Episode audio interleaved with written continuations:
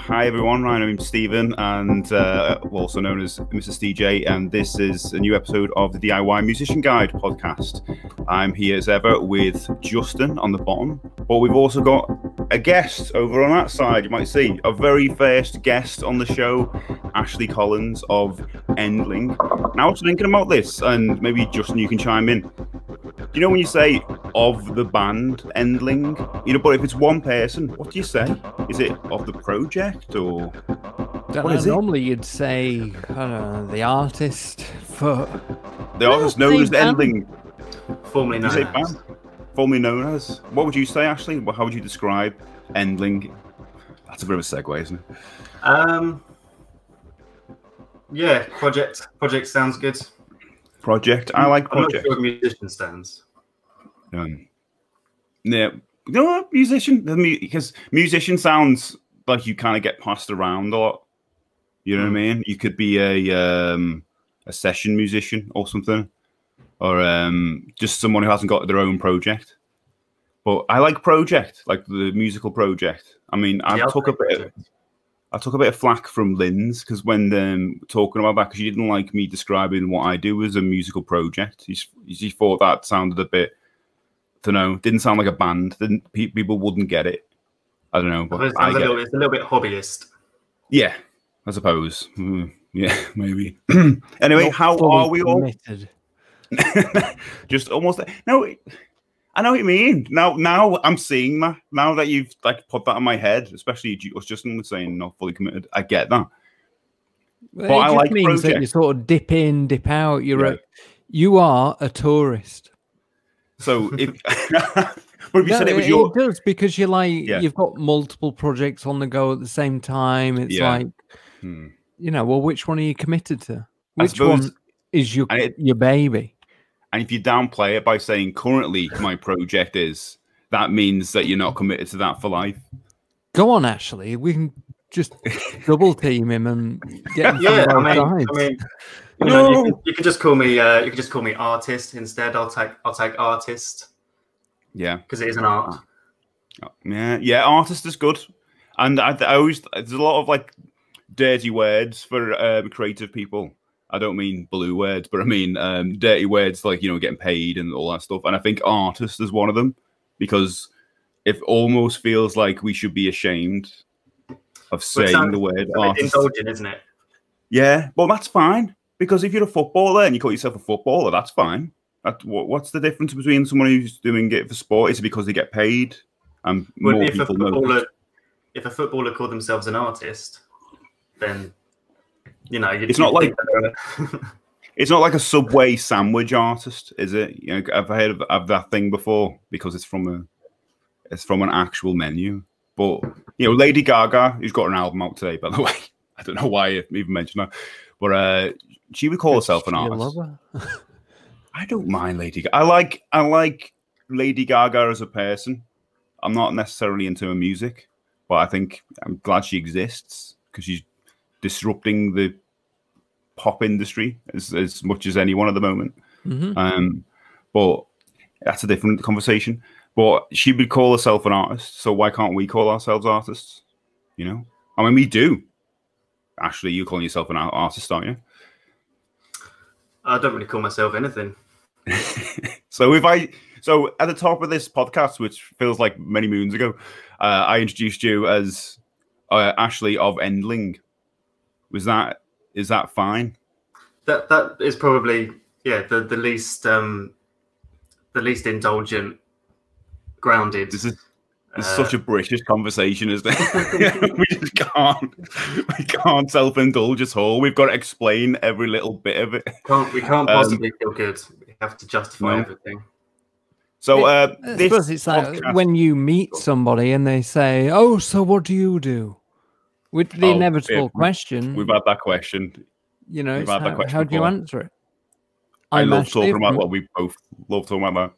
From Endling, and you could, I mean, that potentially could make you sound like you're from a cult. That's true. You need a bit more. But I mean, inevitably we'll have the follow-up of, oh, what's that? It's a cult. And it's a cult. Do you want to join? We've got a comment. Well, Sam Rogers. I don't think that's Sam from our normal community. Or maybe he was a different surname, but he says hello. Hello, Sam, anyway. Who's in, and he's put in, I'm good. So that's the only person we've got in the moment. But anyway, this podcast never didn't happen, did it, Ashley? We were kind of like, oh, what was going on there? Well, my internet started going a bit shaky. And then I thought in my head, it would be really funny if my internet went down, same as Steve's did the other day. Yeah. And then it got worse and worse. So I was looking up on because I'm with TalkTalk as an internet provider. I looked up on their Twitter to see if they were saying anything because I couldn't get into the actual TalkTalk account to see what the service was like. And it transpired that lots of people across the whole country were having a similar issue, and that it might not just be TalkTalk. So what I'm doing, I've changed my DNS to something else, and that's what's made it work. And this is just going off your phone now? No, it's just a different... Oh, actually still from your router? Oh, wow. I don't know the actual... It's like I was saying to you the other day, though, the bar... If we've learned anything from lockdown, it's the bar that people are happy with and can roll with of video chats is really low. Yeah. You know, with regard to quality and, you know, I mean, most of the news, you just turn the news on these days. It's all video chat. Even. Yeah, that's true. Even Parliament is. Yeah, and the bar is awful. Low. Have you seen all of those adverts? I saw, I think it was one for Sainsbury's, one of those shops anyway. And they kind of mock making these kind of voice chat things now, you know, as if like people just popped up in a chat and they're talking about products. And I think someone was talking about, like, I'm going to talk to some mums now. And I was like, pop, pop. Like, this service doesn't exist. That does automatically, you know, brings up these voice chat people. And but basically talking about a product or something like that, and I thought, oh god, we've already evolved into like how our, you know, companies are going to be using this to kind of like fake how, you know, voice chat is working. And I thought, this is bizarre. I don't know if I like it. Well, I don't like it. Yeah, I don't like it at all. Yeah, I don't like it. But yeah, I agree. The people kind of now people are expecting better. I think though, like at the start. You could see everyone was doing voice chat where like the camera's above them and all this, and they're hardly in the frame. Like when I phone my mum through like Facebook Messenger, she's hardly in. She doesn't know how to frame herself and all that. And now she's great at it, you know. And so people are getting better at it, and that's like different generations, which they're kind of being forced into it. A couple of weeks ago, there was a guy on the Daily Briefing, and. Essentially, his phone, he must have had it on his phone, but it must have had it like that. You could just see straight up his nose. That was it. And that was on, you know, national TV. And at no point did anyone say, you know, get him prepared, get him ready. For, yeah, that's a good point. You know, a couple of little tips, production tips. But yeah, there's a lot of people that need that. Yeah. Unless it's to make them look like a real life human being. Yeah, like we want to know the same struggles. We want to know more about you than just what's up your nose. It's hard to take someone seriously when you're getting that view as well. I mean, I think probably audio is probably the most important in these things. It's 'cause I've seen some really, well, heard some really bad sounding voice chats. I mean, hopefully it sounds right. I was talking to you the other day about it. I think, I mean, audio is like the hardest thing I think to get right because there's no real end to the amount of money you can pay for equipment. No, that's it. But there are some really low budget options that people are using that, you know, like Poundland. Yeah, my microphone. I just need something. As long as I look all right, I just need something to, you know. And it's just like, well, I do that first. I do that and make sure the audio is okay. I told you the best audio I've heard is Apple earphones. Really? Yep. I always think, like, I mean, they look, mate, they look silly to me, but I don't know, these little stalks coming out your ears. And I always think about, like, because, you know, I'm a runner, I always think they're going to fall out and you're going to lose them. But although I suppose you're listening to music, so you'd noticed, you know, one of them has dropped out. Well, that's why you buy the wired adapter. Yeah, the wired adapter. Yeah. But the quality-wise for microphone, that's definitely up there as being one of the best ones. You know, a budget option, I mean, without any of this stuff, that seems to be the best one. What are you using there, Ashley? I'm using a Snowball. There you go. So blue Snowball. I think the majority of it's we're in luck as being, you know, musicians, because we have recording equipment basically at hand. You know, it's like filmmakers as well. They're okay. They've got decent webcams and things like that around. But I think it's just everybody else. Like, I was talking to a mate the other day who works with some footballers, and he was asking them to send some footage through. And a lot of them are sending portrait, like view video through. And he's like trying to get them to understand, no, turn your phone round and film it that way. And they don't understand. But because, like, that's what people are just accustomed to with phones, aren't they? I think that's just the way it just went. And at first I was kind of laughing at it, and like, everyone's just filming in portrait mode. But then that kind of became like TikTok and, you know, Instagram Live and all that stuff. The kind of people wanted that format because they were kind of used to it in their hand. So it's interesting. But yeah, equally, like when you watch back a portrait video, I mean, it's annoying watching a portrait video on a laptop, yeah, or on TV. But you watch that back on your phone, it's perfectly fine. It's fine. You know, and I've seen interesting people consume these days. Yeah, there are interesting ways to get around it on desktop. I've seen where people have, like, obviously the narrow column in the middle with the video, but they'll put information at the side. You know, when it's rendered later on. So they'll put like charity information or where it was filmed or whatever. So at least you've got some context for the video. It's like, that's the best you can do, I suppose. But normally people just put the video, they repeat the video, but blur it.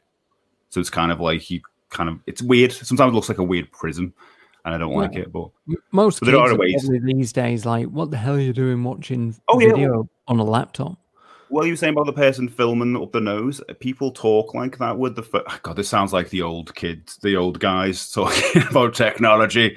But, you know, when people talk down the phones like that, they don't talk with the phones at their ears. They talk at the phone. Do you do that, Ashley? With your phone? Context? Do you know when you're talking to someone on the phone, do you put the phone to your ear or do you talk at it, like, in front of you? Oh, no, I have it to my ear. There you go. All right. I say, yeah, I wanted to know. How old are you, if you don't mind me asking, Ash? I'm 26. 26. So, yeah, okay. So, younger than that, I suppose, that I'm talking about. Because I know people who are younger than about very early 20s, like teens, and they talk at the phone. And it's just odd. I don't really get it. But then again, then you have all the speakers at the top of the phone. So, if you're talking at the microphone part of the phone, then the speaker's the other side. It doesn't make any sense. I think I've only spoke about, I don't know, three. I don't think I've answered the phone actually this year. Yeah, I do avoid.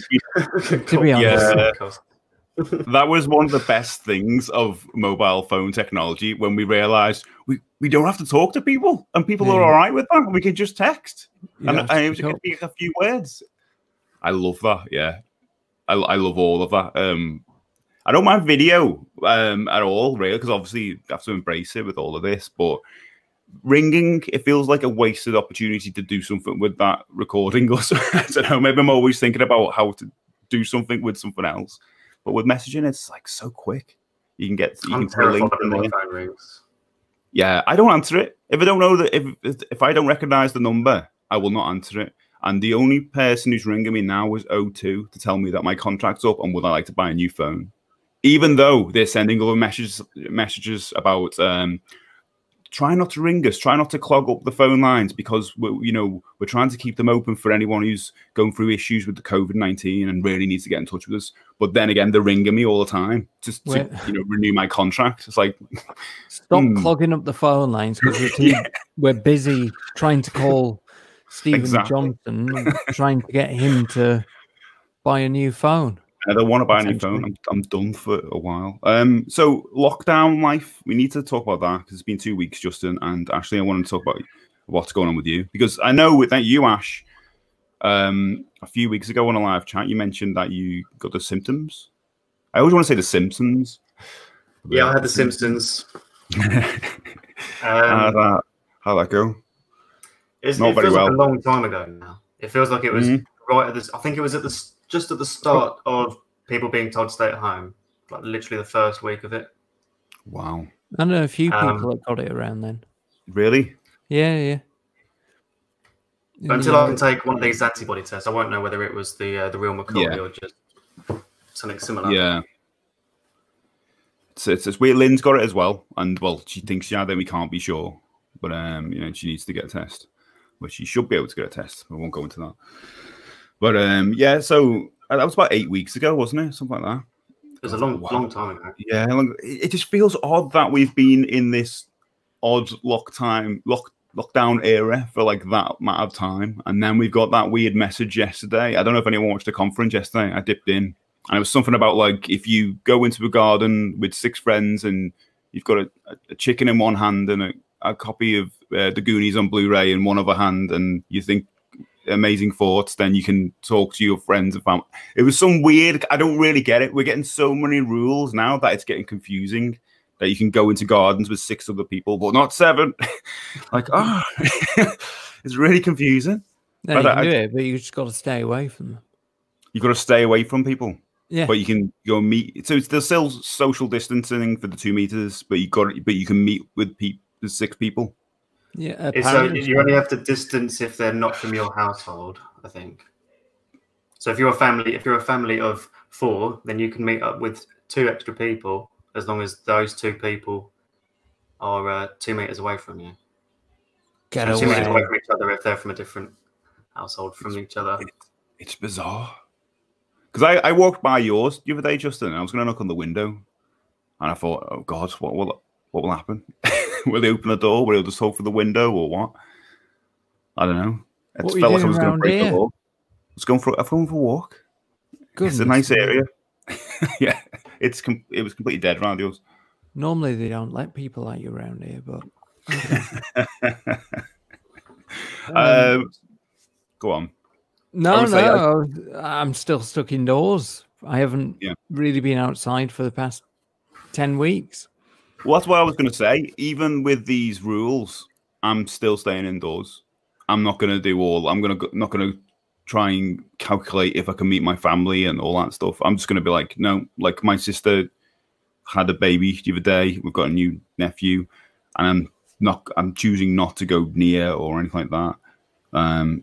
Until this kind of blows over, you know, other people can't do that. It's, you know, I get that with other jobs and you really need to see the family, but I'm not going to take that risk until this is, you know, until it feels safer. Until at least you see the House of Commons full, then I'll be like, okay, maybe they think it's safe now. All right, it's still not ringing in. Couple of weeks. Yeah, we don't. You never know. Or as soon as you see all the schools in Liverpool full. That won't be the next couple of weeks. No, it won't be. And they're not going back, which is really means the lockdown just continues and it's the same every single day and it just goes on and on and on. Yippee. Yeah. You sent me a picture yesterday, if you don't mind me telling Ash and the rest of the world. I think I tried to get you onto some, what was it I was trying to get you onto? Oh, it was an open source virtual modular synthesizer that on the stream the other day. Someone joined called Paul, and thanks for this, Paul, because it's amazing and it's fantastic. Because I always wanted to get into modular synthesis, you know, the little units you can buy, and really expensive though, stupidly expensive hobby. But this is free and open source, all software. And I just sent you a link, and you just sent me a picture of you and your kids and went, no, this is me 9 till 9 every day since March the 23rd. And I thought, oh God. But I'm still going to continue, well, still go on with my ongoing journey to try and get you back into making music. So it's still going to get me prompting you every day? I mean, I would like to, but yeah. It's nice. At the moment, it's a complete sacrifice because, you know, I'm not joking that you don't have any time to yourself. No. I'm guessing you don't have any kids, Ash, like me? Not that I know of. I was waiting for Justin to say, do you want some? No, that's harsh. Yeah. I won't give them to anyone.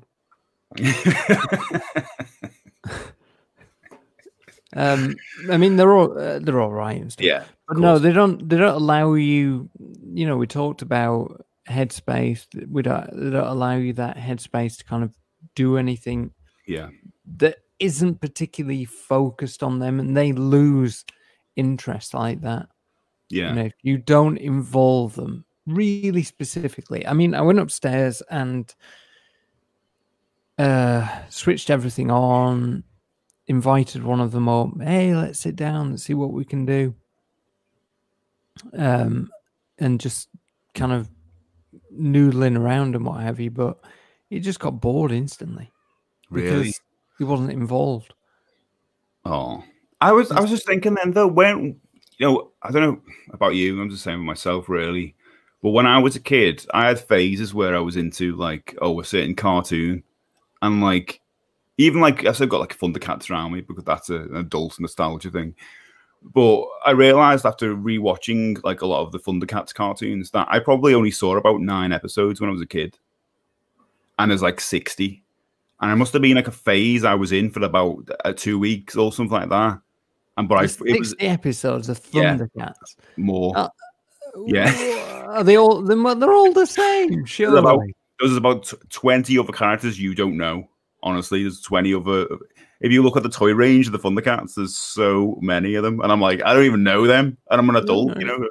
Well, I still want them, but it just made me think. Like when we're kids, we go through phases that we feel like are massive, big changes in our lives, but they only last like a couple of weeks because the time is like, I don't know, it's obviously relative. So when we're older, time goes a lot quicker. You know, it's Christmas again. Oh my God, I can't believe it. Tesco are putting Christmas cards out.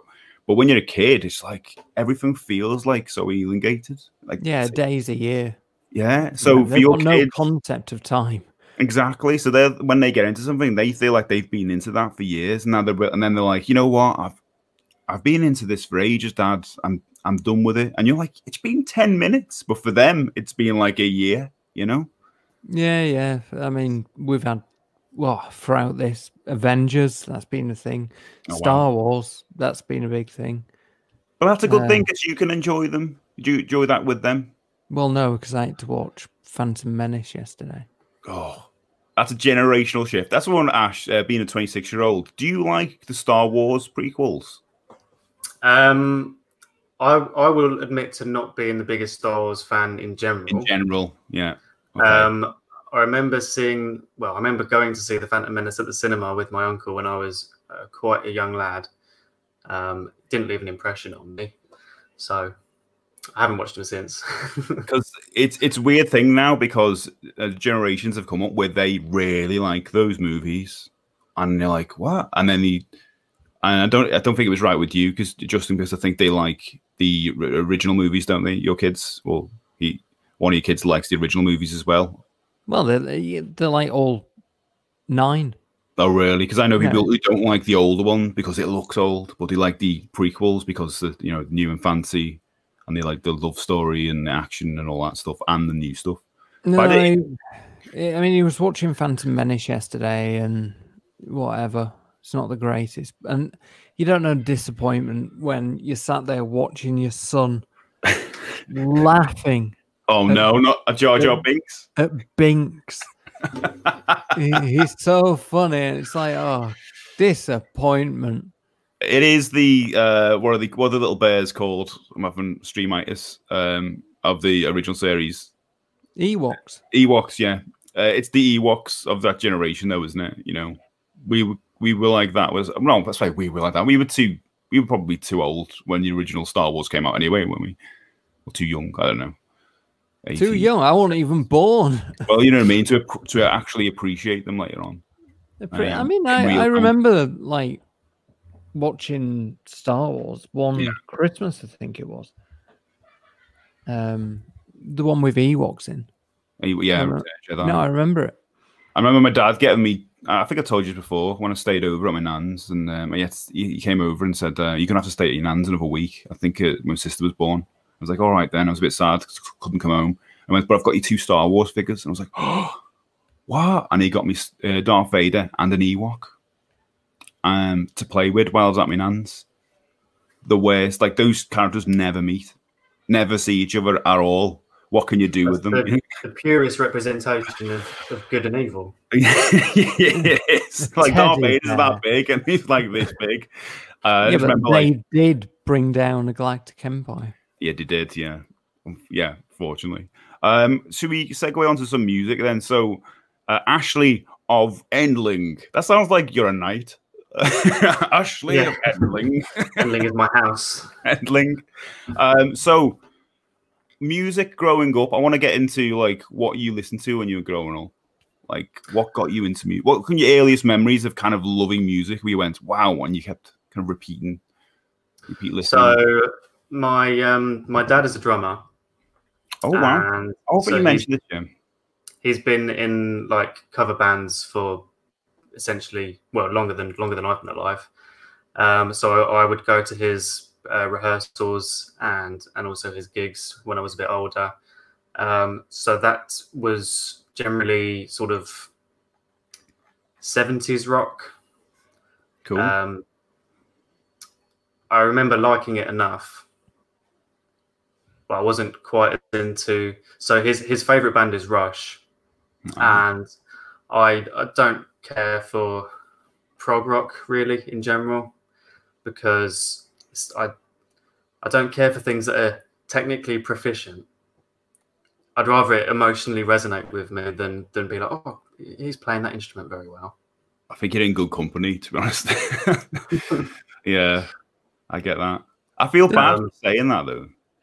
You know about didn't the drummer from Rush die recently? Yeah, Neil Peart.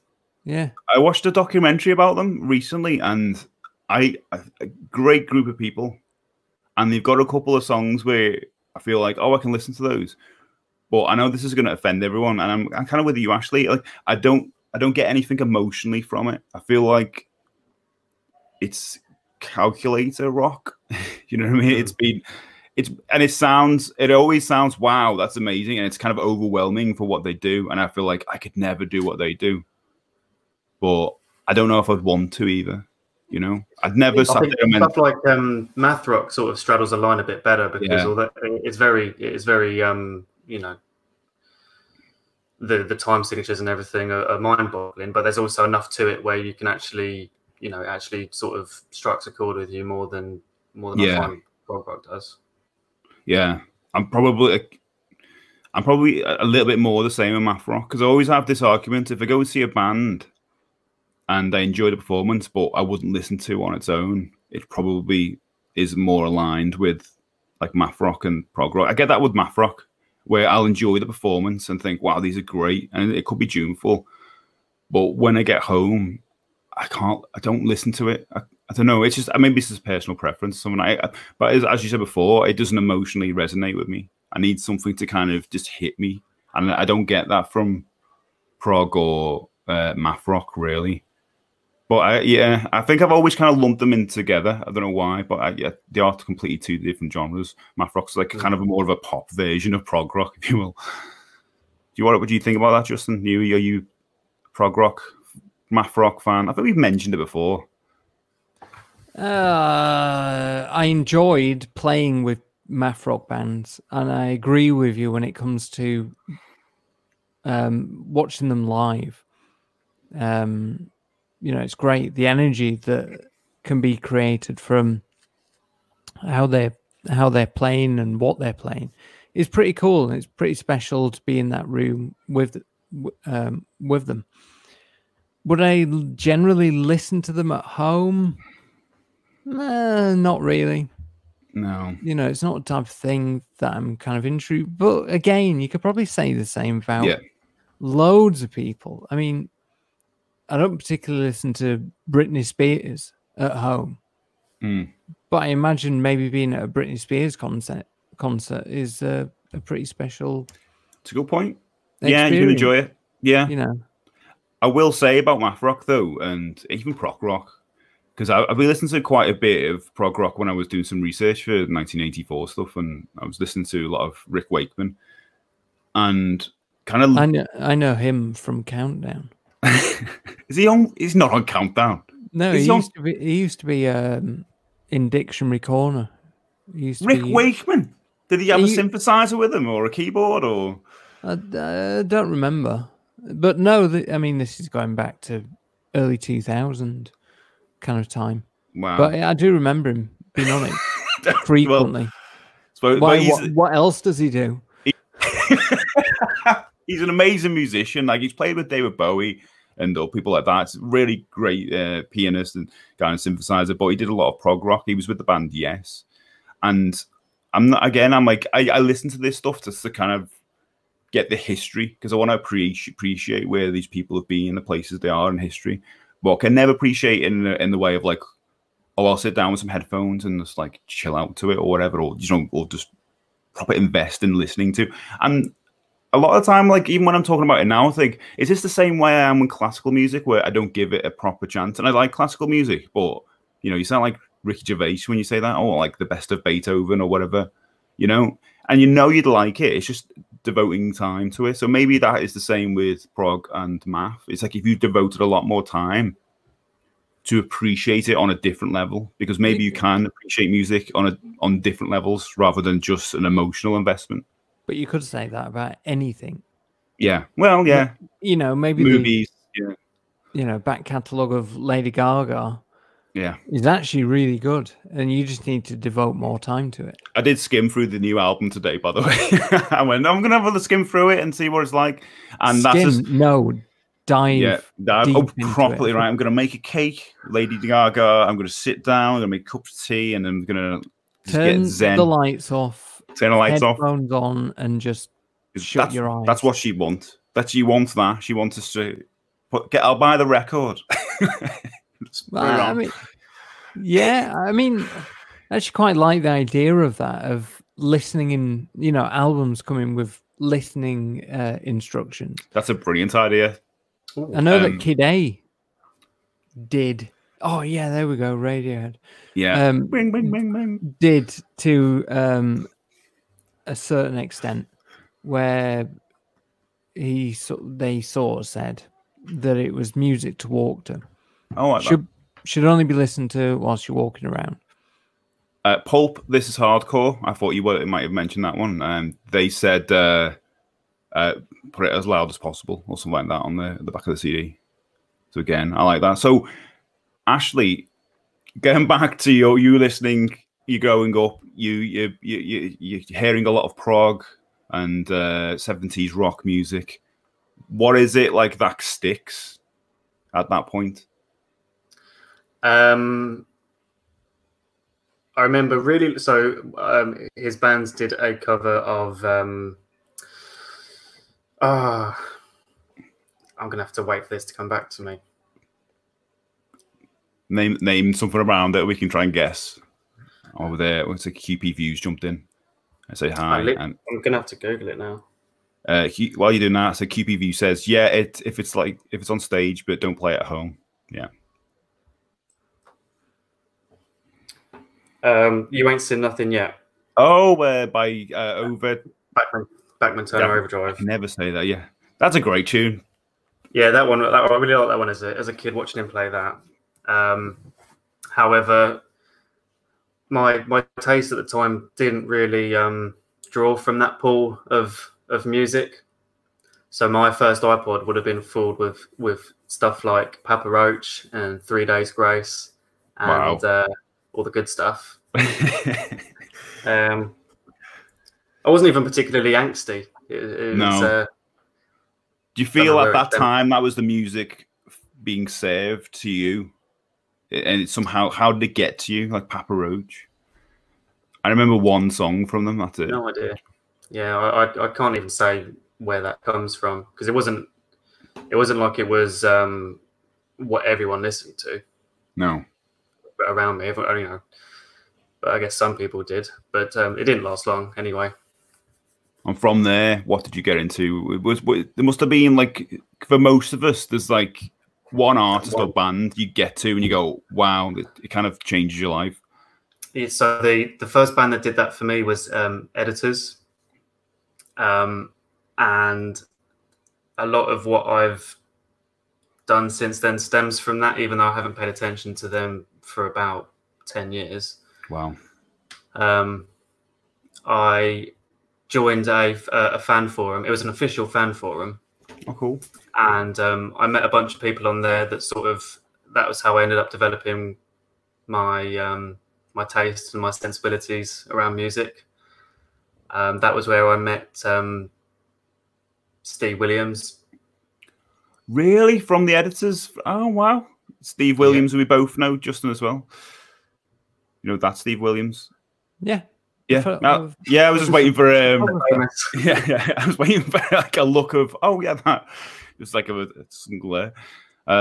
So Editors at that time, so that I remember the first album. I got into that album, I thought it was great. And don't remember anything past them, maybe a couple of singles, Smokers Outside of the Hospital and things like that. But that first album was great. Music forums back then, because they don't really exist anymore, do they? Or they probably do, but they're on Reddit. Reddit's probably took over. Yeah, I can't imagine there's many thriving forums now. Yeah. I was even in general. No, not even, yeah. I was part of the Radiohead one. Were you, Justin? It was a green plastic, I think it was. No. No, that was back in the day. And we had one for our first band, Minion TV, which did all right. It was fine, wasn't it? We kind of had it while we were both working in Sony. And everyone out of Sony kind of joined it, which was quite nice. But then Facebook came about and ruined music forums forever. Or I don't know, or better than I don't know. But to get the communities, an argument for both sides there. Okay, so you were Editors. You met Steve Williams. Is that where you created your own website after that, or was it a while after that? No, so that came a while after.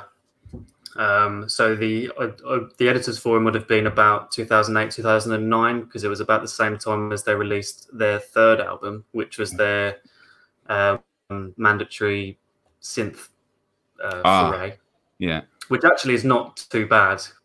I prefer it to a lot of what came afterwards. But it was where I started making music because of a couple of people that I met there. Ah, okay. Well.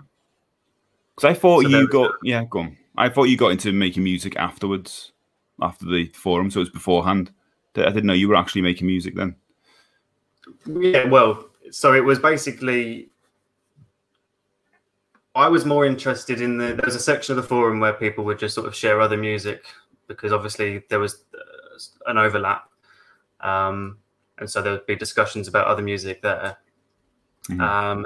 There was a guy from Australia called Richard Salis, who was posting his own music, and I thought it was really good. And I can't remember how the conversation came about, but between me, him, and another chap from, I think, West Virginia, called James Addison, we decided to have some sort of multinational collaboration going on. Yeah. So we actually made an album in, well, we would have started it in about 2012, and I think we released it in 2015. What did you release it under? What was the name? Civic Park. But it's Civic. The Civic had a K and the Park had a C. Is that still available to this day? Is it on all the stream services and Bandcamp? It's on Bandcamp. I'm not sure about any other platforms, but it's on Bandcamp. Wow. So you just made that one album with this guy, and is that it? And then you kind of parted ways after that? Yeah, I mean, it's the only thing we released. We would make songs together and sort of collaborate on songs around, you know, before and after, but they never sort of saw the light of day. But that was basically the start of me making my own music. online as well? Like, did you ever meet this guy in real life? No, I haven't met Richard, but I did meet James, but it was just sort of a chance thing because I was traveling back from Europe and I was going through London. He was in London as well, and we were close enough that we just sort of met up and had dinner together, and then that was it. Wow. But I'm sure once we're allowed to leave our houses, yeah, probably meet up. It might be on the cards down the line. It's interesting that, because I'm just thinking about how we years ago used to meet up as musicians. I used to put ads in on online and go meet people, and I actually did that thing where I'll hold up today's newspaper and kind of think I'll be holding a newspaper at the train station. I did that once to kind of meet someone, but now you can just—it's so easy with the internet and phones and things. Like, you can see who you're meeting before you meet them. Yeah, exactly. You won't feel like you're going to get murdered or something. Did you ever do that, Justin? Did you ever meet anyone? Go to meet anyone? No. Yeah, you. Our one was different because we got introduced by a friend. I always tell the story, so we'll go into it because you probably don't. You hate me talking about that story. No, I don't hate you. Yeah. But it was like, yeah, well, I got introduced to you, and I thought you were weird, and I outed you. I said, "What's wrong? What's wrong with you? Why are you being weird with me?"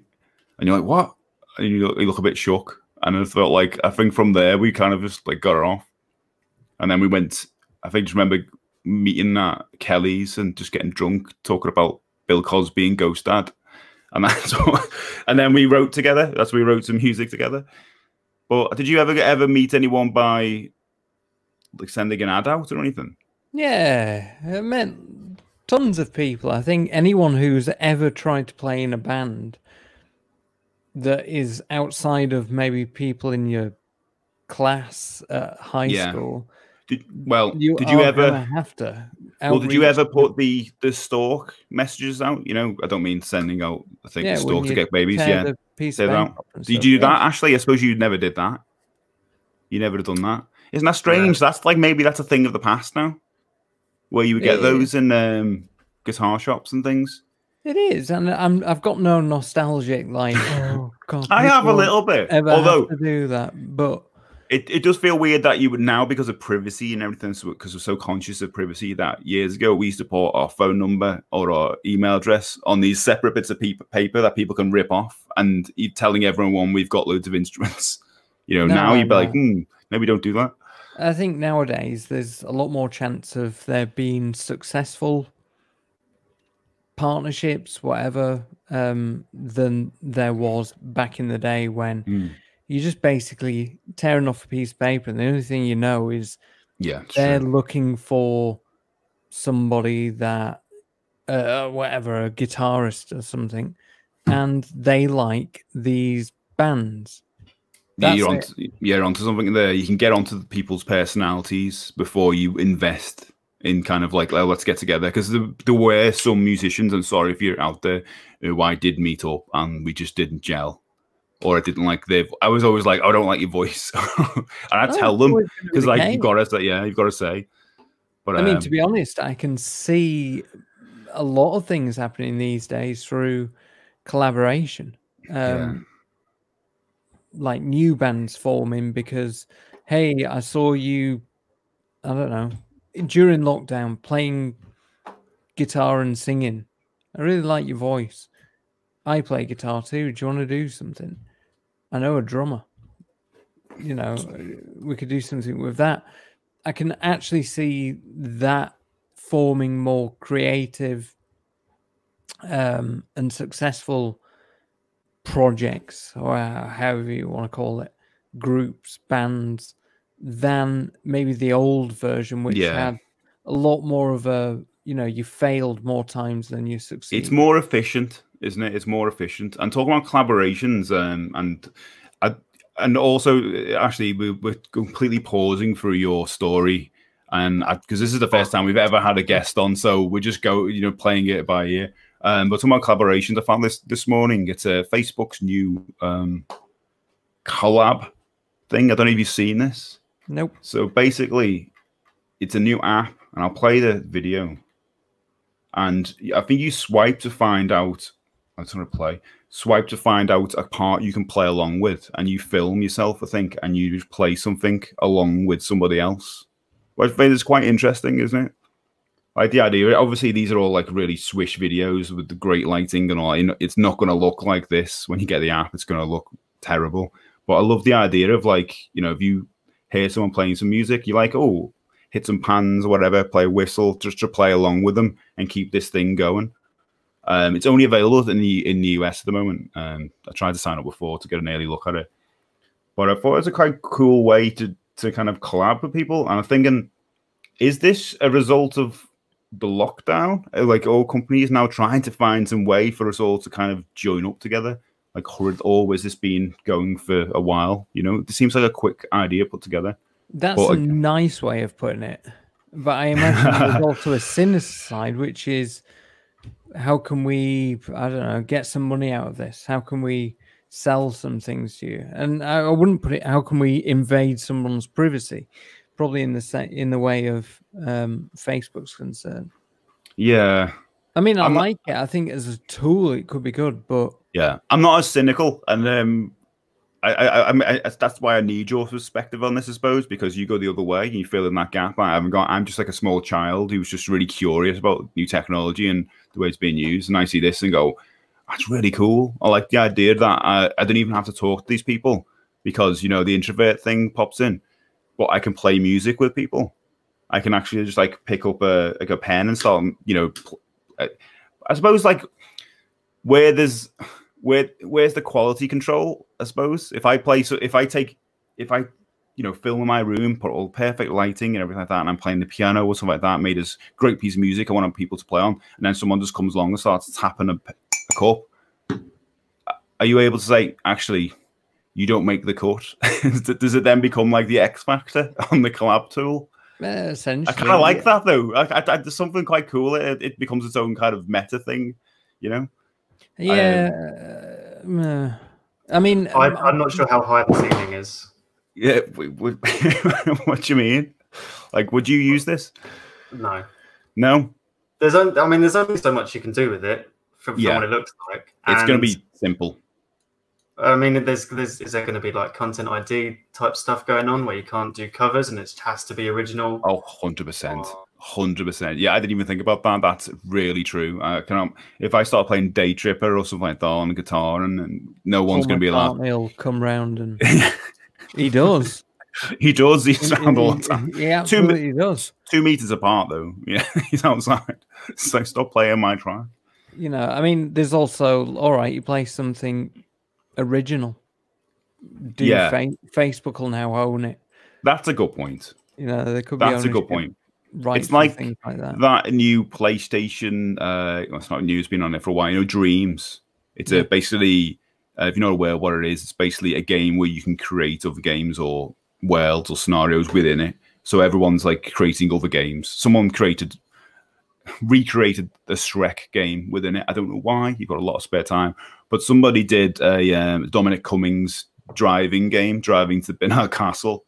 And then you get there and then it says, your eyesight is fine. And I thought that was quite interesting. But do Dreams or PlayStation, Sony own what you make within that game? Probably. And it makes me think, well, all that time spent coding a game within the game could have been spent in real life coding actual games. But again, you could utilize what you can do in Dreams and what you can utilize... what you do in this collab tool to kind of give yourself a little bit of popularity, and then you can use that later on to do something else. Maybe. I could see, like, members of a band doing this in lieu of performances. Yeah, definitely. And they could actually, like, record it. But again, it comes down to copyright and stuff, and whether they'd be allowed to play their own song. I could see that being a good side to it. I could see it. if you be lazy with it, I can imagine if you were just swiping along and went, oh, I'll just record me tapping on the desk or something. Oh, you've got an instrument there. Just as like a quick. I don't think I'd put a load of time in it. That's what I'm trying to say. Because especially with these rules, if someone else owns it or there's copyright issues, then you're thinking, well, what's the point? It's not even going to get through all these filters. I think it's a bit of fun. Yeah, that's what I'm saying. I think it's a bit of musical fun. And, you know, last time on the podcast, we were talking about instruments on the Nintendo Switch. And one of the most basic ones was like just a piano roll. And I'm thinking, whereas that is kind of, that's going to teach you more about rhythm and music than just giving you a little piano and telling you how to play Twinkle, Twinkle, Little Star, you know, because you're playing with other people.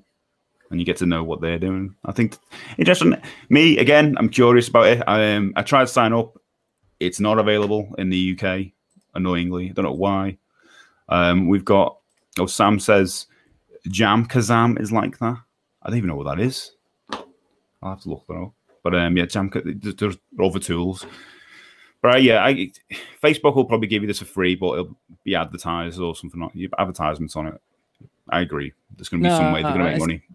I still believe that people have got to get together. You know, bands and music, you know, from in a band perspective, a group of people, is it better? Does it work? They're not all just getting a group of session musicians into a room and getting them to play, or does it work better when they are? When they know each other. Yeah, they've known each other.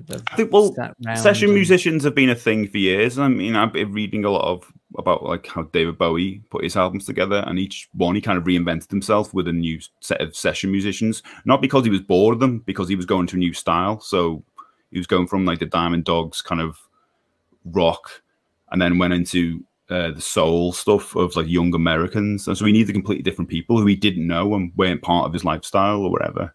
So I suppose that kind of, it makes sense. You can kind of play with who you want and still. He's an artist, though. Yeah, well, and so we all are. So we all are. You know, you can do that. I don't know. Should we have that? I definitely think we're all artists. But no, I get Bowie. I mean, the band isn't called David Bowie. No. You know, he's there. I mean, Prince. You know, Bon Jovi. I was going to say Bon Jovi. Why is it that Bon Jovi comes now? That's confusing. Though. Yeah. Well, but then you've got bands like Interpol, where obviously Paul Banks is the famous one, and he's the one that everyone knows his name.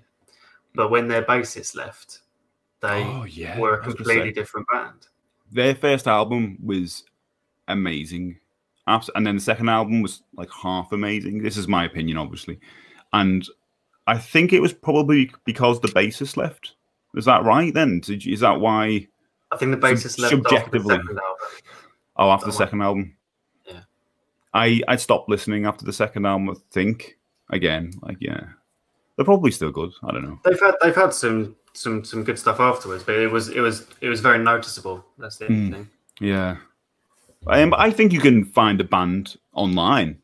Is that you're not saying that, are you, Justin? You're not saying that you couldn't find people online to play with, and completely create a band online because no. Sam just said I started my band in lockdown.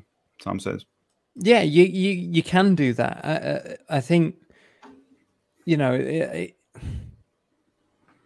what I'm saying is that I don't think. Well, maybe you could. I don't want to put absolutes on things, but like." You know, from these, I'm talking more about Facebook tool there. Yeah. You know, than anything else. In just like trying to create music of, I've got this good song, and then expecting other artists to come along and put drums behind it and bass behind it. It's not just as simple as putting together parts just independently. No. Yeah. There's no soul. There's nothing. There's no sinew to put them all together. No soul. Yeah. There's no vision, as well. You can't. I don't think I could make a song or anything in that tool, and say this is what we wanted to create, and this is an album we've put out. I wouldn't feel good putting that out as an album because there's no vision from it. That's not what it's for, though, is it? Yeah, it's not. It's literally just. It is fun. It's fun. It's a fun musical tool that to kind of I'll just play around with this in the same way I see TikTok as a fun social networking site that everyone hates. But yeah, it's just fun. For 12-year-olds. For 12-year-olds. Hey, there are older people getting on there now. You know, 60. You know. So at this point, then Ash, let's get back to your story. You've just put an album out online, collaborated online, and what happens next? So the website that I had, Noted Music, review web, well, more than a review website. It was sort of reviews, think pieces, sort of an aggregate of music that we'd found and sort of sharing music. The idea was that it was going to be beneficial to up-and-coming artists and, you know, bands and musicians who weren't going to get exposure otherwise or might get overlooked by the bigger publications. But we also wanted to be more than just a blog. That was a dirty word for us, blog. We wanted to be, we were a website, a publication. We weren't a blog. So was it run by you and a couple of other people, or just yourself, or? So it was run by me and one other person who I actually met on a wrestling/graphic design forum. Wrestling, yeah. Yeah. Those two worlds obviously have a big overlap. Brilliant. So we were involved in like a graphic design league where there'd be like competitions between people. They'd have a brief and they've designed the same brief, and you know, you'd go up and down the rankings. We discovered that we had perhaps not an overlap of taste but an overlap of approach, and so it just came about that we were going to work on this website. Yeah. Transpired that we managed to have a big enough time of it that we could have freelance writers on the site. So we had writers from America, Australia, New Zealand, all over the place that were contributing to the website. How did you get them to contribute? I mean, like, how did you get in touch with these people? Did you put adverts out, or? We would find them and approach them. So a couple of them were from Sputnik. Ah, okay. Hmm. Perhaps not all of them, but a lot of them were from Sputnik. We just sort of approached them. Because obviously Sputnik is just user-generated content, so it didn't feel like we were poaching them, because we were just being like, "Well, do you want to publish your reviews on our website?" sort of thing. Brilliant. So at that point, sorry, I was going to say, so this will be really helpful for other DIY musicians out there. And I always ask you this on the stream when people turn up and ask, how do I get my music reviewed and things like that? And obviously I've done videos on that, but it's obviously great to ask someone who had a website who were taking the reviews. Like, how did that whole process go? Did you start getting loads of emails in from, you know, artists asking for reviews, or were you hunting them down? Yeah, so we received a fair amount, but it never was overwhelming. Really? So it wasn't like we were getting inundated and stuff like that. However, we got enough that I just felt really sour about press releases and you know, blanket emails. I would still check the music out if it was something that it seemed like it might interest me, but I much preferred just a personal email. Yeah, which say how they discovered the website, and you know, they've obviously they understand that the website might be a good fit and stuff like that. That always meant more. I was almost always inclined to listen to that music than, you know, more than I would be something that has come out from a label and they've, you know, just sent me their pretty email. It's really simple, isn't it? Like, that's the answer. Just be human and try and give something. Even if it's something small, like, I read your website, I know your name. There's a trade-off. What this is like, this is what I can do for you. If you can do that kind of thing, rather than just copy-paste emails where they don't even say your name at the top. They're the ones that just go straight in the bin or something. And I'm sorry if you know, because I still get them, and it's just like, you're just on these endless lists now. And it's just at the same time, I don't mind too much. I don't think it should be expected that you have to type up a personal email to every single place that you approach, because it's then it would become, you know, like you're sending out cover letters and job applications and stuff, and then and then it's not fun anymore. So I don't think it's a problem to receive something where necessarily, like, you know, if they've just like replaced the publication name, as long as the rest of the email is still like personable and not just sort of this manufactured, you can tell, press junket, then it's still okay. I think it's fine to and it's aimed, it's aimed at what you actually want as well. You know, if it's like something that you don't cover genre wise, then you just feel a bit, why are you sending me that? It's a waste. You know, it's going to be a bounce back. Get like requests for track reviews or something, but no one's, they haven't gone on the website and looked to see, we've never done a track review. So yeah, that's always a jump. Oh, we've got a message from Barry. Sorry guys, I'm a bit late because we had visitors outside and now the lockdown has been eased.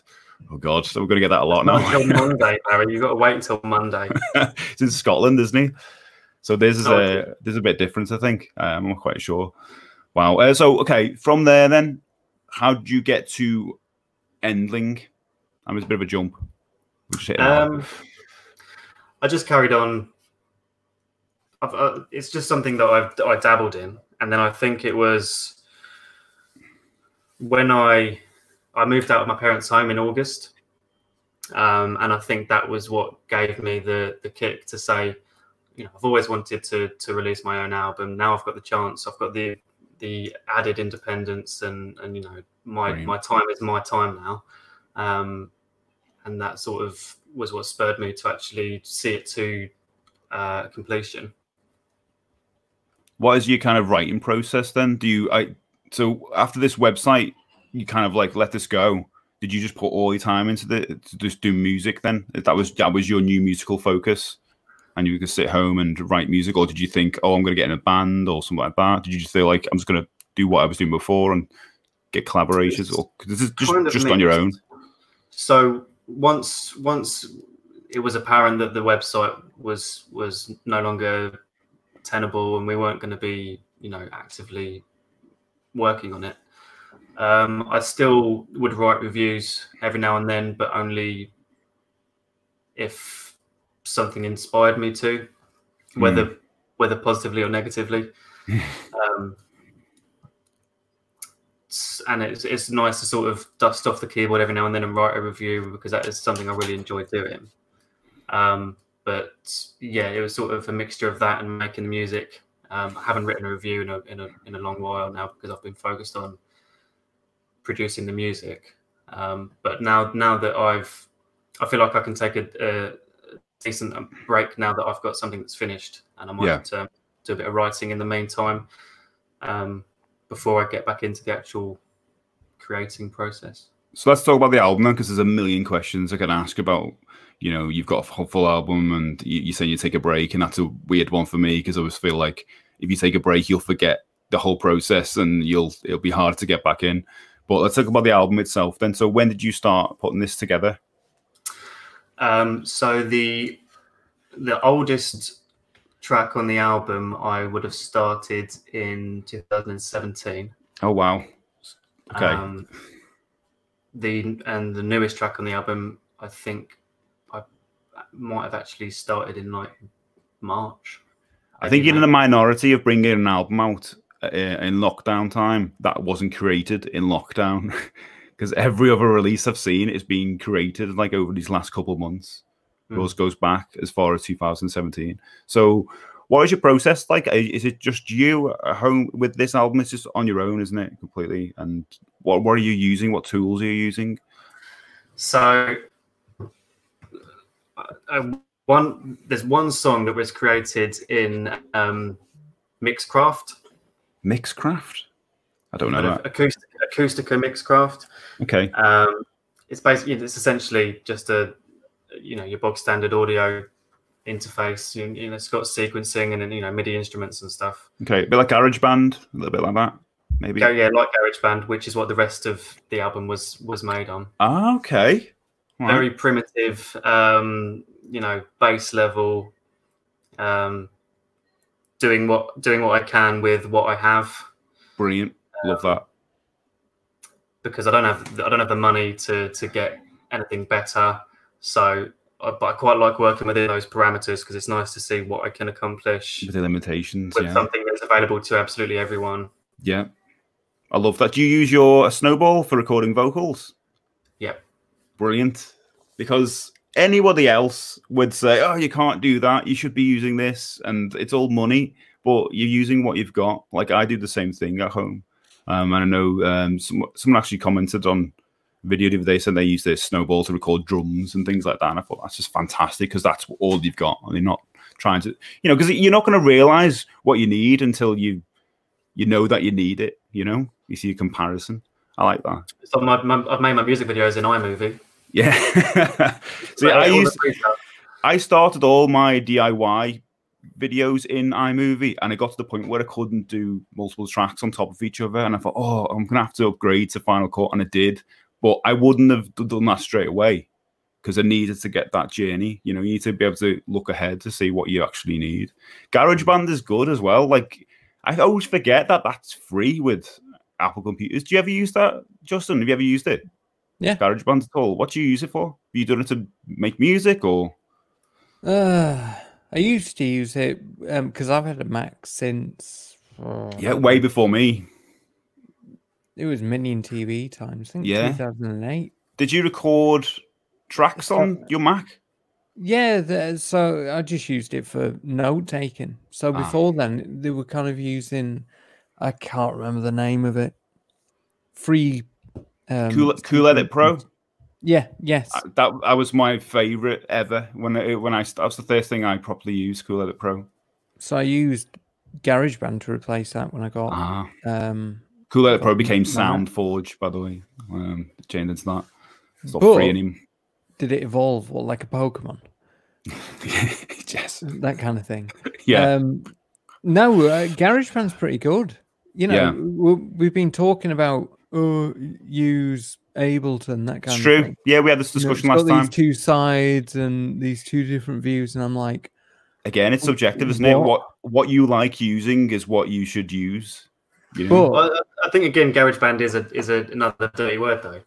Yeah.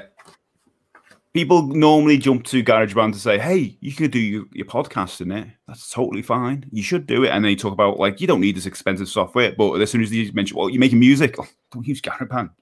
But it's totally fine. It's like, it's a tool you've used. You've made an album in it, you know? I think initially I didn't realize what the capabilities were because I only knew about, like, the actual... like the loops and the you know, the all these preset things. Yeah. But then when I sort of found out that you can sequence your own stuff and you can use plugins and there's a version of it on your phone. You could do it on your phone, can't you, with GarageBand? Oh, I can't get on with that. Yeah, it's time.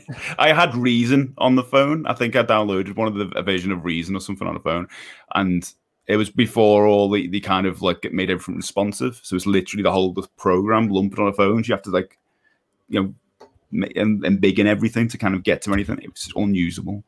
But I think it's probably a lot better now. No, I mean, I always think, like, if you're doing the, what was it called? Pepsi Challenge type thing. Of, like, just doing a blind taste test. Oh, right, okay. You know, give someone one that's been recorded using a multi-million-dollar suite. Yeah. And, you know, no, not suite, program. And then one using GarageBand. Then you can't tell the difference. It's strange, though, because I was talking about this the other day on Tuesday because I've been going through mixes for, like, my next release and, you know, imposter syndrome and all that sets in. And the worst thing I did was jump into reference tracks of multi-million-dollar studio-produced tracks and then comparing them to mine, which I'm sitting at home recording through, like, you know, primitive stuff compared to what they've got. And you do see a difference. I mean, a lot of that is probably due to, like, how bad I am at mixing as well, or recording. I mean, there's a lot of experience in there. Mixing, producing, that kind of thing, that is as much of a skill as playing guitar.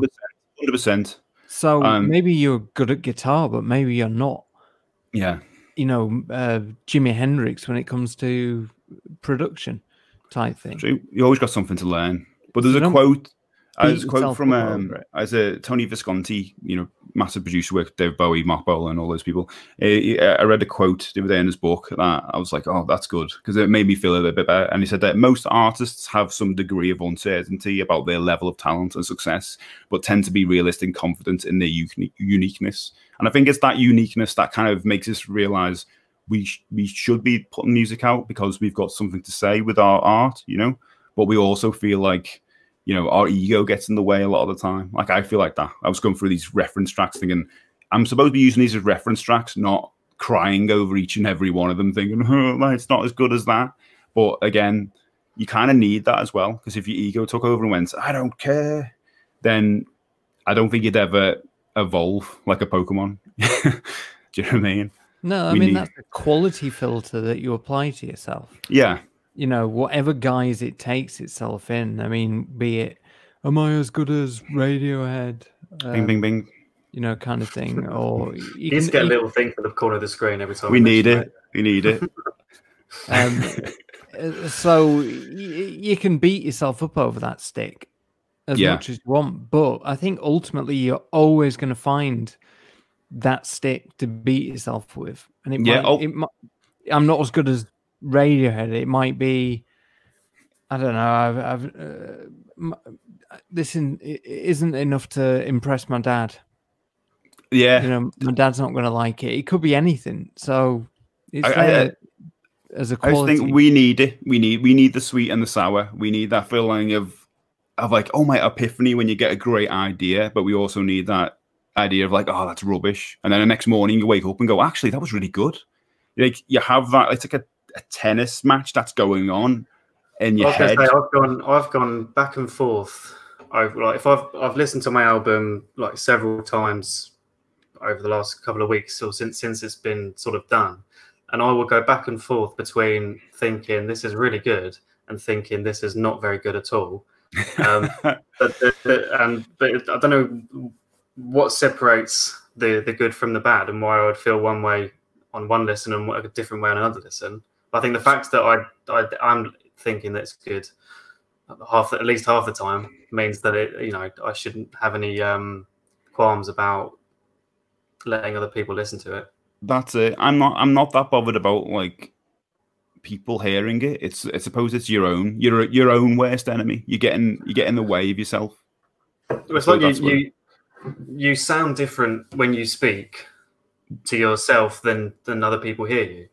Yeah, and it's the same with music. I can't listen to my own music and separate it from all the other music I listen to, because it has a different feel to it. It's like when you listen to a recording of your voice and you're like, that's not me. Yeah, I had this the other day. I was like going through old tracks that I did in Minion TV and Wanted to Follow, and I was like, I don't even know how I did that. I don't even know how we would come up with that song or that sound or whatever, how we would record it. I just don't know. And it feels like so much time's passed that it feels like that talent or whatever it was is expired, to the point where, like, how do I get that back? How does it come back? You know, there's like this creativity spot that is eroded, and how do we grow it back? And I was like, and then the next day I'm like, what am I talking about? It's just me having a really bad day and being my worst enemy.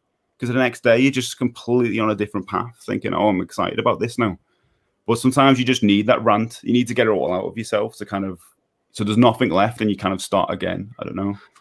Well, that's why I don't mind taking a break, which is something that obviously you wouldn't do, because I have only a very vague idea about what my creative process was for basically all of my songs. I couldn't remember. I couldn't tell you what came first on any particular song, like what you know, what sound came first, or are you taking note? Did you take notes while you were recording this? By the way, yeah, all of your album, recording notes of how you came up with certain parts, or no. So I wish I did that, and that's what I'm trying to do now. Every time I come up with something, I'll just document it with a video. But then some of my favorite. My favourite tracks, or like my favourite parts of tracks, have been complete accidents. Yeah, happy accidents. So I don't think there's anything to gain from me writing down like, right, so I started off with a chord progression and then blah blah blah. Well, what happens 2 years later or 5 years later when you go, how did I do that? And you don't remember it was an accident. Then they just have another accident. keep having accidents. Yeah, I like the album, by the way. I love the album. I listened to it loads this morning, actually, getting ready for this.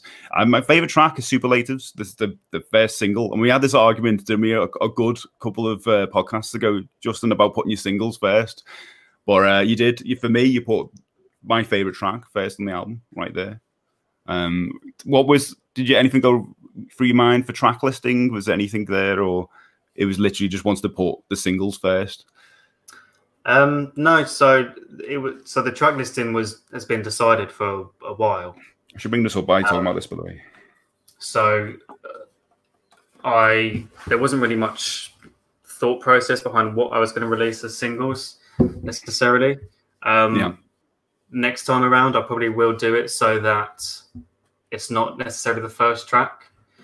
But this is just the way it happened. But I do. Yeah. I will stand by my idea that it's good to have the first maybe one or two songs released, because then you don't know what's going to come for the rest of the album, and you're not just waiting for the track that you already know. It's an odd thing, isn't it? Because you wouldn't release one page of a book, you know. It's like when you think. I mean, I don't think that translates well in the same way. But it's an odd way the way we promote an album anyway, by putting out singles. So have you done that in the past where a band would put out so many singles, when the album comes out, you feel like, well, I know it all. Why would I buy the album? You know? Well, I think I'm the other way to you in that I don't like it if a single is the final track of an album. Really? Because it feels separate to the rest of the album.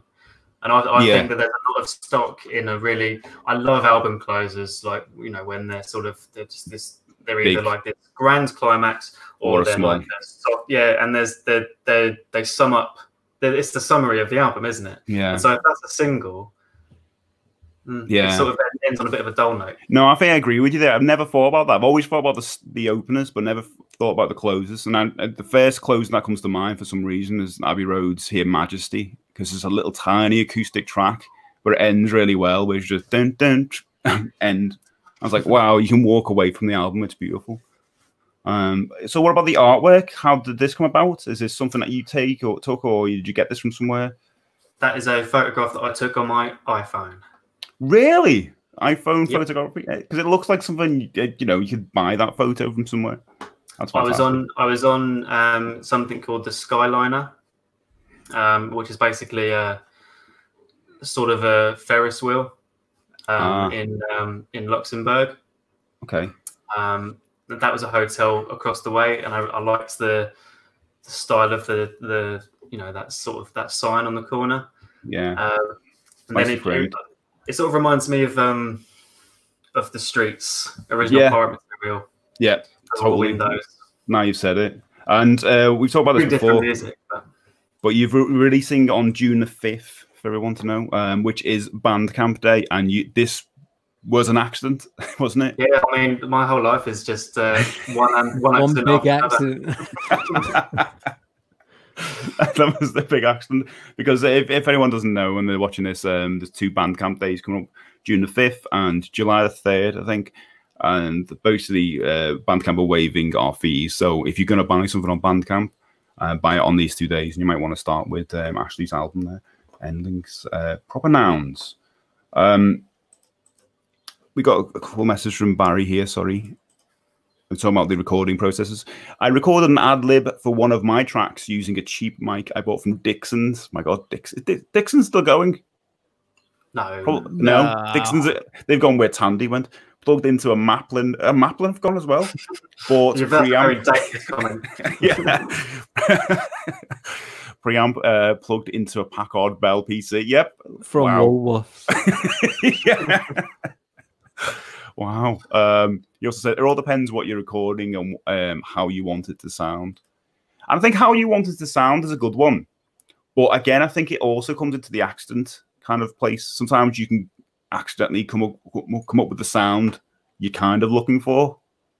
Because I know a lot of people say I've got a sound in my head, but it's hard to translate that until you kind of mess up. One major issue with the Snowball is that the sibilance is really bad. So I've just had to work around it. Because it's not an industry mic, is it? You know, as I suppose if anyone was going to get an industry style mic for home, it would be like a what do you think, like a 58 or something like that, probably for home. But they cost about 120 quid. How much is it? 58 now? About no that? Idea. But with that, you can record a whole band. You can, yeah, you can do a whole band with it. But at some point, I might invest in one. I know we're talking about like using what we've got at home, but obviously, I don't know. As musicians, as creative people, we always see other things out there. We go, oh, if I had money, I'd get that. You know, I always dreamt about going into guitar shops and just buying any guitar I wanted. Same with that. That's why, you know, when people like us get rich, they put a studio in the house and then go bankrupt. That's what usually happens. Barry says, obviously, I wouldn't do that now. My cheapest way would be to record using my phone and Rode Video Micro. Using the phone to record music? I haven't even thought about that. Like, I know you can, but I would always go to desktop. I mean, obviously, you can with your phone, but is there a line? Well, I suppose I have done. Like, in regards to... I do voice memos. Yeah, voice memos. As you said, you used... Yeah, they don't sound that bad. No, they don't at all. No, they don't. There's a I think it's a form issue. There's a part in one of the tracks on the album which is audio that's taken from a saved Snapchat video. Ah, okay, I like that. Like field recordings and things. Yeah. I know you sing on these, obviously, because I'm new to that because I don't really use vocals. But what was it like recording at home? Because I assumed you record all these at home. There's one track in particular that I'm trying to look at. I think it was the last great orc, and you get a bit loud on that. And I was thinking, if you're at home, are you aware that like you've got have you got neighbours? I've got. So I'm a first floor flat. Underneath me is a business, and so it's not occupied at the moment. And then I've got an upstairs neighbour and another upstairs neighbour, but not as sort of offset. Because for me, well, I'm pretty much the same. I'm in an apartment block, but I'm on top where I've got neighbours.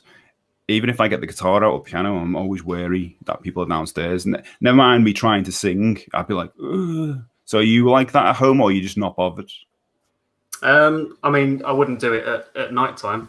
No, because I suppose a lot of the people who would watch this and watch the channels, it's mainly about people making music at home, I suppose, DIY musicians. And I always think, like, what situations people are in, probably a lot of worse off maybe than, you know, you or I, maybe in little tiny rooms and there's, like, loads of people around them, kids running around. I've got three rooms. So wow. One of them is the bathroom, one of them is the kitchen, which is where I am now. Which is obviously the low bar we were talking about, where I'm sitting next to my washing machine, and then a bedroom, living room, studio.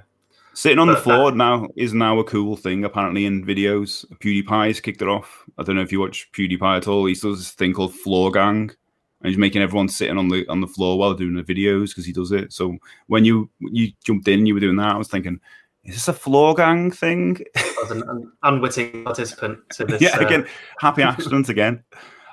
So we've gone for about an hour and 20 odd minutes, right? So now we're going to talk about a little game.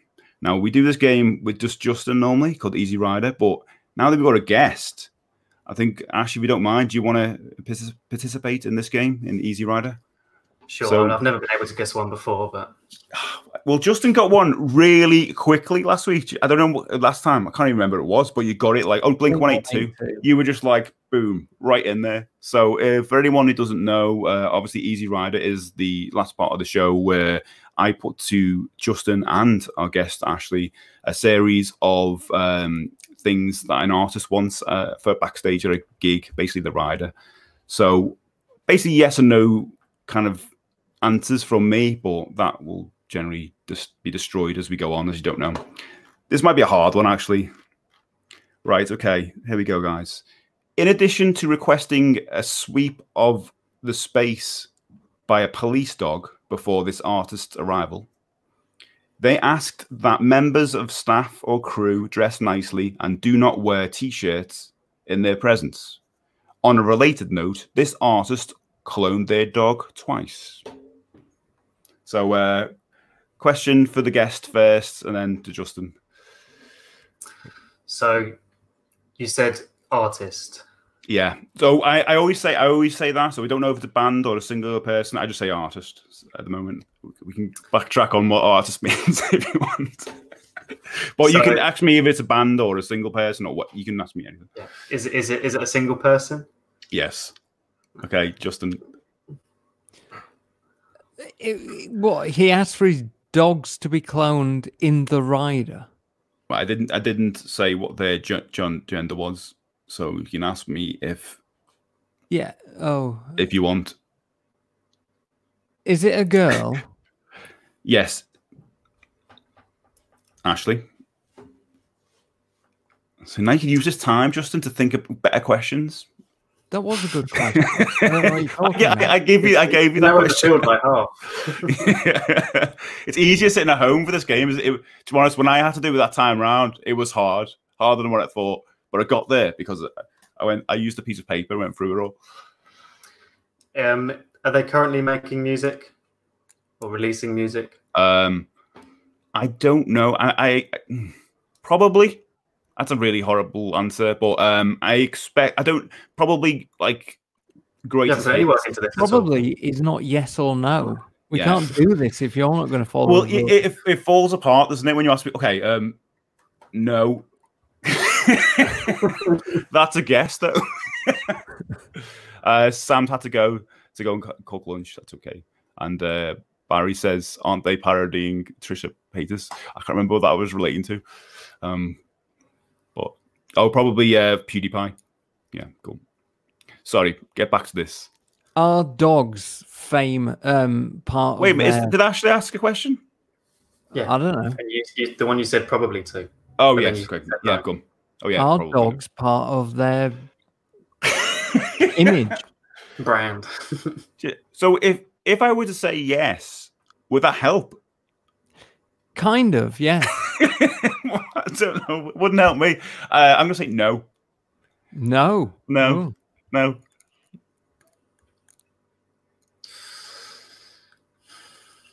So they didn't.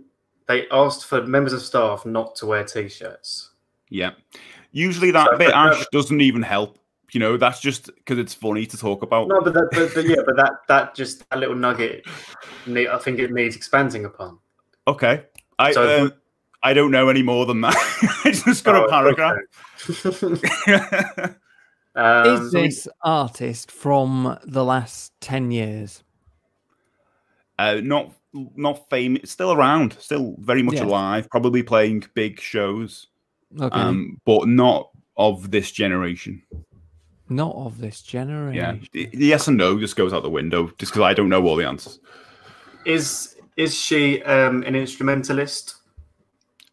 No. It's like through the keyhole. Is it Cher? You can't guess yet, but it's not. Oh. I don't think you should guess yet because you're not going to get it. We're not going to get it. Well, do you want me to? I'll throw a couple clues out there. I don't think any of you guys listen to this woman. Why not? But I know that you know. That's really narrowed it down. Thank you. Okay, here we go. I know that you both know this person by name. You can probably name one or maybe two tracks. I don't know. Maybe you, Ash. Maybe you might have.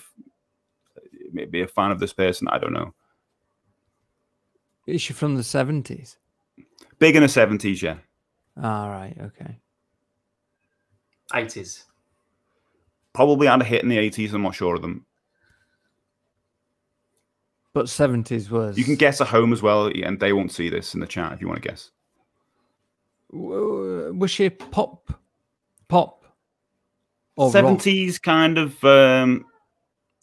Oh, Barry's got it. Barry, yes.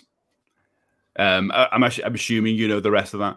They won't know. They won't see that answer. Barry, you can post it to me. I won't post it on the screen. Pop songs, kind of.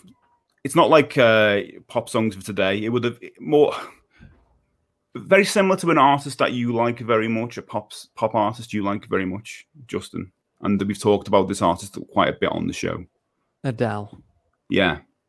So she's the Adele of the 70s. Oh, that gives it away. And Barry's just like high-fiving himself there because he knows he's completely right after hearing that. That's why I guess Cher. I thought, is Cher not the Adele of...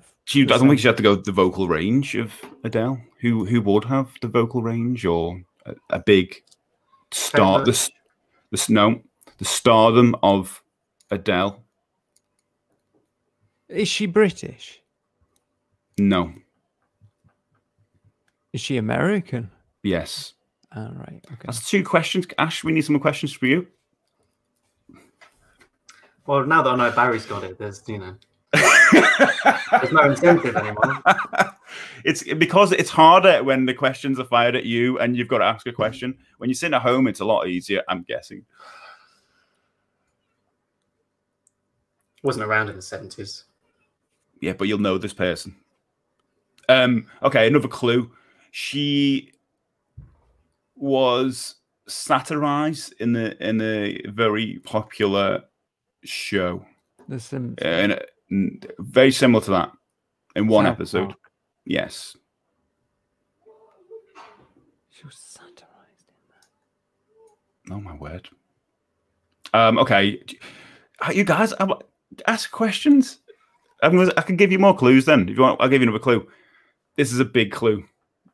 A film came out quite recently that was a remake of a famous film she was in and sang in. I know the film.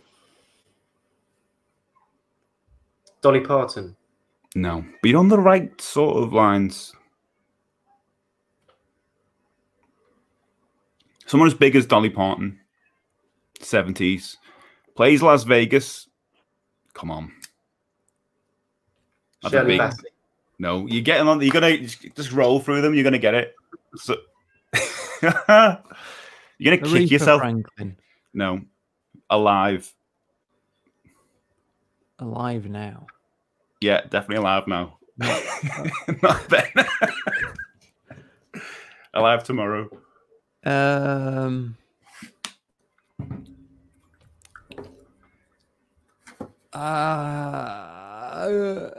An American Adele. Yeah, I've got that stuck in my head. Yeah, yeah. Plays big stadiums. Quite down to earth. Was in a few, well, a big famous for the time comedy movie in the 2000s with Rob De Niro and Dustin Hoffman. Oh, what's her name? Oh, you've got it. Yes. Streisand. Barbara Streisand. Barry got that. Yeah, Barry got it. Barry said she doesn't want people wearing t-shirts. And Barry says, does he does name big a B? And I was like, unless Barry was like gonna say Barry. And then he said, I know the answer as soon as you said she wasn't our generation, which is a bit of a crazy way to get there. But Barbara Streisand, yeah, she was in the did one of the original versions of that film with Lady Gaga in. What's it called? The one with Bradley Cooper, where she sang that song and everyone loved it. I can't remember what it's called. I saw it last year. No, I can't remember. I watched it last year. Stream-itis. But that was Easy Rider. That was probably one of the hardest because I guessed. But it does just go to show that Easy Rider isn't as easy as it sounds. Credits roll. We'll wrap it up there. So, you know what I'm going to say. I'm going to throw out a couple of links, as I always do, for anyone watching this. You can find them. The first link is going to be for Ash's new album, which is out on June 5th. The 5th. Yep. I'll just... Wait, put that out. There you go. So that album, go and check that out. That's on Bandcamp. Releases on June the 5th, but you can pre-order it now. And the other links is, all the links are join the Facebook group, which is a way to get notified. And also my Patreon link if you want to support everyone I do on the channel. There. Sometimes I give the Patreon link out, but don't actually put my name at the end of it. So I'm just sharing Patreon. I found that out the other day, and I was like, "Oh, okay." I'm just telling people to go to Patreon. It's like saying go to MySpace. Just not going to find me. Anyway, We're going to do a freeze frame now as we end. So I'm going to count down to 5. Everyone freeze. Bye, everyone. 5, 4. I'll use this as thumbnail. 3, 2, 1.